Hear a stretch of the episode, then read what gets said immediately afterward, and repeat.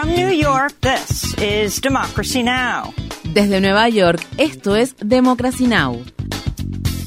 Democracy Now! es un noticiero internacional de radio y televisión que se transmite desde Estados Unidos a través de Internet en democracynow.org. Welcome to Democracy Now!, democracynow.org. Bienvenidos a Democracy Now! en español democracynow.org barra es. El informativo de Guerra y Paz con Amy Goodman.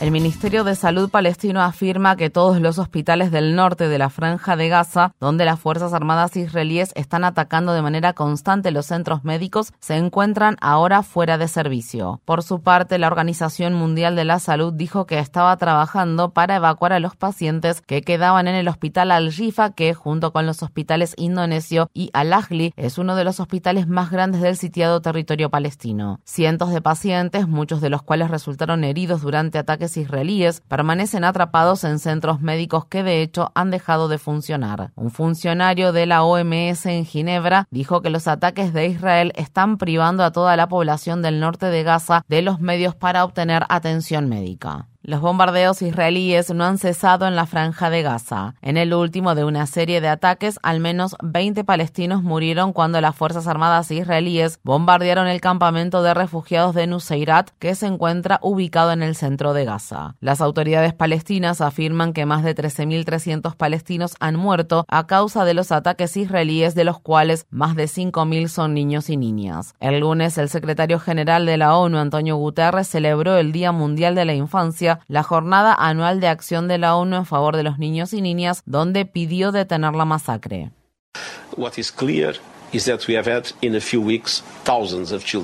Lo que está claro es que en pocas semanas han muerto miles de niños y niñas en Gaza. Esto es lo que importa. Estamos asistiendo a una matanza de civiles que no tiene parangón ni precedentes en ningún conflicto desde que soy secretario general. since I am Secretary General.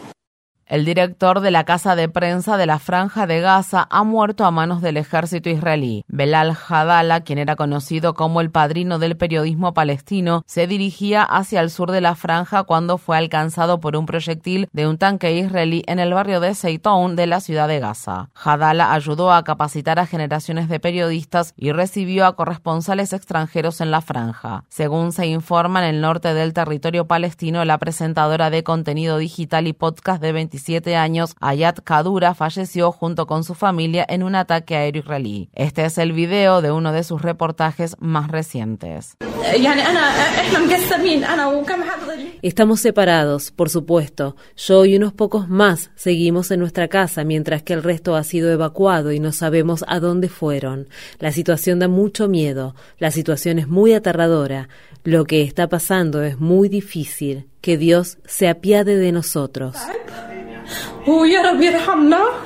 En el sur del Líbano, dos periodistas del canal de televisión Al Mayadin, que tiene sede en la ciudad de Beirut, murieron a causa de un ataque aéreo israelí. El canal afirma que el camarógrafo Rabi Al-Memari y la corresponsal Farah Omar fueron atacados de forma deliberada por un avión de combate israelí tras informar sobre el bombardeo más reciente que Israel lanzó contra el sur del Líbano. Una tercera persona que viajaba con ellos también murió en el ataque. Al menos 50 periodistas y trabajadores de los medios de comunicación comunicación, la mayoría de ellos palestinos, han muerto en la región desde el 7 de octubre. Para más información sobre este tema, visite nuestro sitio web democracynow.org es. El poeta y escritor palestino Mossab Abu Toja ha sido puesto en libertad tras haber sido secuestrado por soldados israelíes cuando intentaba salir de la franja de Gaza con su familia. Abu Toja se dirigía al paso fronterizo de Rafah, que une el sur del territorio palestino con Egipto, cuando fue capturado por soldados israelíes durante un control de seguridad. Su familia no supo nada de él hasta el martes. Mossab Abu Toja es escritor, columnista, profesor y fundador de la biblioteca Edward Said de Gaza. Visite democracynow.org barra es para ver la reciente charla que mantuvimos con Toja y obtener más información sobre su secuestro. En la ciudad de Jerusalén, miembros ultraderechistas del Parlamento israelí se enfrentaron el lunes a los gritos con familiares de algunos de los rehenes que la organización Hamas tiene cautivos en la franja de Gaza. Los legisladores estaban debatiendo un proyecto de ley para imponer la pena de muerte a los terroristas. El proyecto de ley fue presentado por el ultranacionalista ministro de Seguridad Nacional de Israel, Itamar Ben-Gvir, quien en el pasado fue condenado por un tribunal israelí por incitación racista contra los palestinos y por apoyar a un grupo terrorista. Los familiares de los rehenes condenaron el proyecto de ley sobre la pena de muerte y dijeron que ponía en peligro los esfuerzos por lograr la liberación de sus seres queridos. Estas fueron las palabras expresadas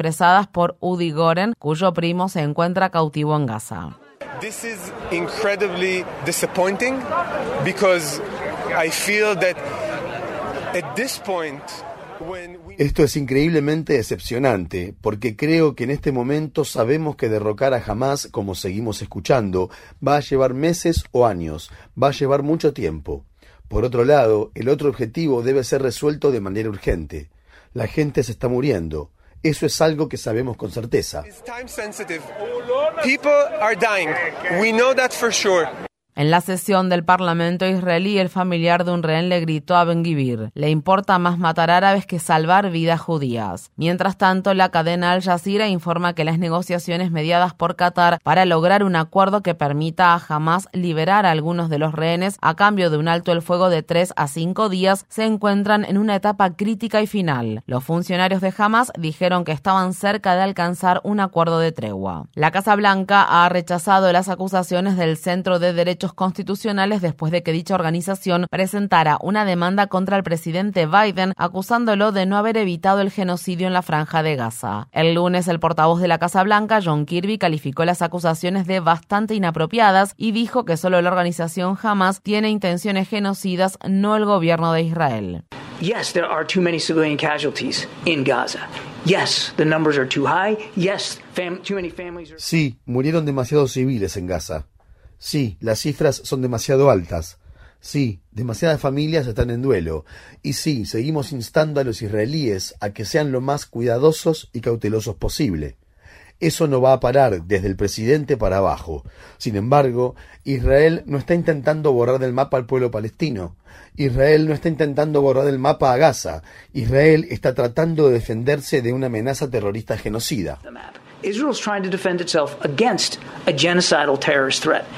Las declaraciones de la Casa Blanca se produjeron al tiempo que el senador demócrata del estado de Oregon, Jeff Merkley, se convirtió en el segundo senador de Estados Unidos en exigir un alto el fuego en la franja de Gaza tras unirse al senador demócrata del estado de Illinois, Dick Darwin. Merkley escribió, al librar una guerra que genera un nivel espantoso de masacre de civiles en lugar de una campaña dirigida contra Hamas, Israel está consumiendo sus reservas de apoyo internacional. Han muerto demasiados civiles, demasiados niños y niñas, y debemos valorar a todos y cada uno de los niños y niñas por igual, ya sean israelíes o palestinos. En la ciudad estadounidense de Seattle, cientos de personas bloquearon el domingo la entrada principal de la torre de observación Space Needle en un acto pacífico de desobediencia civil liderado por manifestantes judíos para pedir un alto el fuego inmediato en la franja de Gaza. Con la ayuda de grandes globos, los manifestantes ondearon en el aire una pancarta de más de 12 metros de altura que decía alto el fuego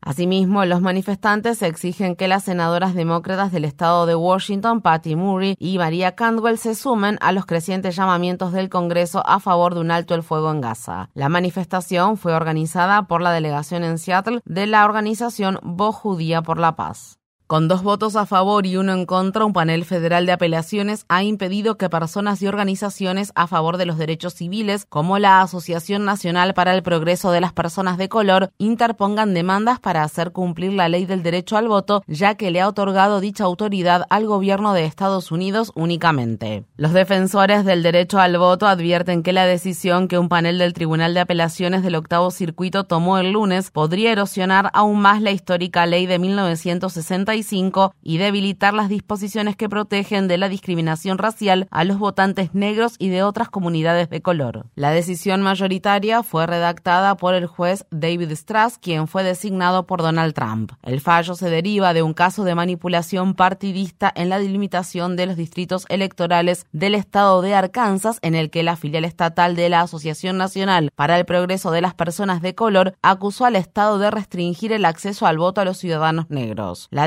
directora del proyecto de derechos electorales de la Unión Estadounidense para las Libertades Civiles, Sofía Lynn Lakin, quien argumentó el caso, calificó la decisión del panel de burla para la democracia y dijo que el fallo ha puesto en peligro la ley del derecho al voto y ha dejado de lado las protecciones fundamentales por las que los votantes han luchado y muerto. Se espera que el fallo sea impugnado por lo que podría terminar en la Corte Suprema de Estados Unidos. En el estado de Ohio, cuatro personas resultaron heridas y fueron hospitalizadas el lunes por la noche luego de que un hombre entrara en un Walmart de la ciudad de Beaver Creek y abriera fuego con un rifle de asalto. La policía dice que el atacante falleció tras una aparente herida de bala autoinfligida. Esta es la misma tienda Walmart en la que en 2014 un agente de policía mató a disparos a un hombre afroestadounidense de 22 años llamado John Crawford después de que una persona llamara al número de emergencias 911 para acusarlo de blandir un arma de fuego y apuntar con ella a otros clientes. De hecho, Crawford había tomado un rifle de aire comprimido descargado de una estantería de la tienda. El policía blanco que mató a disparos a John Crawford fue absuelto por un gran jurado de Ohio. Según la organización Gun Violence Archive en Estados Unidos, han ocurrido más de 600 tiroteos masivos desde el inicio de 2023, un número sin precedentes. En Suecia, los sindicatos siguen bloqueando las operaciones de la compañía Tesla en respuesta a la negativa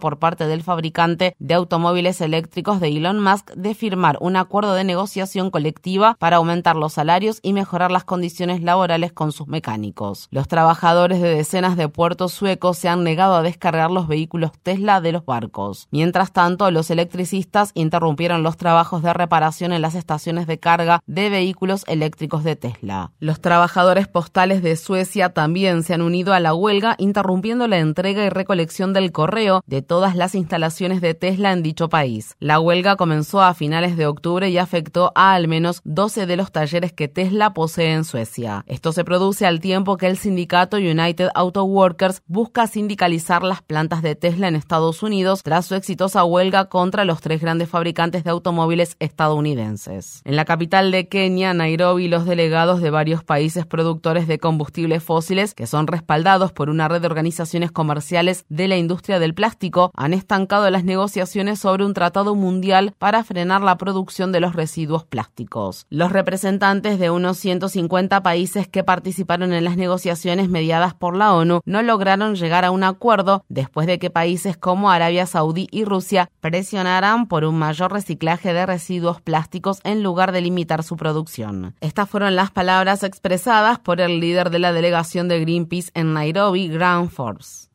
The reality is that we've only recycled about 9% of the plastic that's ever been produced.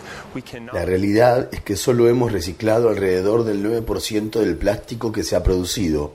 No podemos salir de este problema con el reciclaje.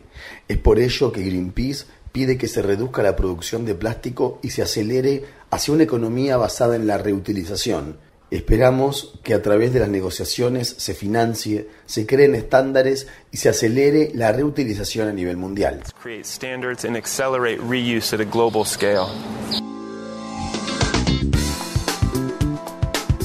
Infórmate bien. Visita nuestra página web democracynow.org/es. Síguenos por las redes sociales de Facebook, Twitter, YouTube y SoundCloud por Democracy Now! es.